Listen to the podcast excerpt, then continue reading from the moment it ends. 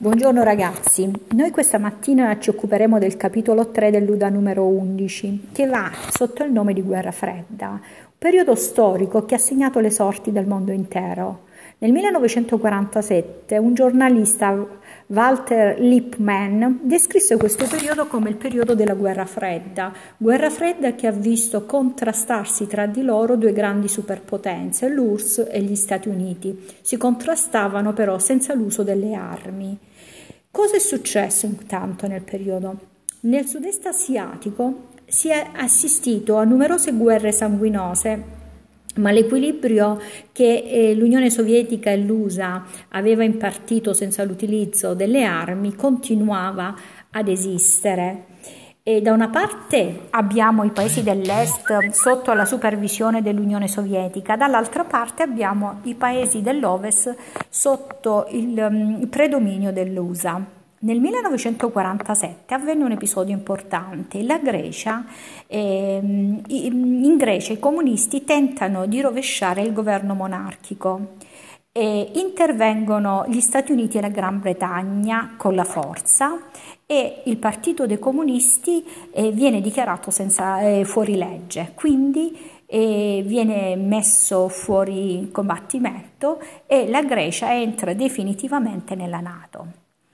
Intanto in questo periodo della guerra fredda sia l'USA che l'URSS vanno alla caccia delle spie perché pensano che nei loro territori ci siano persone eh, atte a dichiarare tutti i segreti eh, di una nazione all'altra. L'URSS fa riempire i processi, eh, fa una serie di processi eh, contro eh, numerose persone che vengono accusate di essere delle spie, parecchie persone vengono deportate e fucilate. Questi processi in precedenza erano stati interrotti ad opera di Stalin. Nel 1950 gli USA, in USA un senatore repubblicano, Joseph McCarthy, Ehm, indice il periodo della grande eh, paura rossa.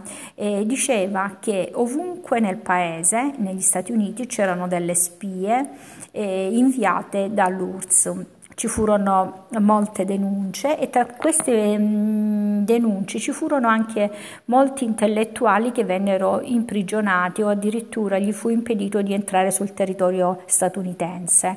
Tra gli altri c'è l'attore regista Charlie Chaplin che venne accusato di essere di fede filocomunista e mentre si trovava in tournée gli venne ritirato il visto di entrare negli Stati Uniti c'era una paura per i comunisti e naturalmente questa paura porta alla vittoria durante le elezioni presidenziali del 1953 del Partito Repubblicano. E, ehm, chi vince quindi il presidente di White Eisenhower che fece licenziare tutte le persone eh, dipendenti statali che erano sospettate di simpatizzare con il comunismo. 1953 si indice un periodo tragico, quello della caccia alle streghe. Vengono fatti molti processi, addirittura anche in tv. Purtroppo successivamente si scoprì che numerose persone furono incriminate e anche uccise eh, perché si erano create ad misura delle prove, quindi c'erano delle prove false. Vi fu una pace atomica che si basava sull'equilibrio del terrore, da una parte gli USA e dalla parte l'URSS. Entrambe queste grandi superpotenze avevano delle armi distruttive che non utilizzavano. Nel 1949 l'URSS cerca di mh, tastare la bomba atomica al plutonio e la prova nelle steppe del Kazakistan. Nel 1952 prima gli USA e poi nel 1953 l'URSS sperimentano per la prima volta la bomba all'idrogeno, eh, che era un, una potente bomba, più potente di quella del Little Boy di Hiroshima è, mh, del 1945.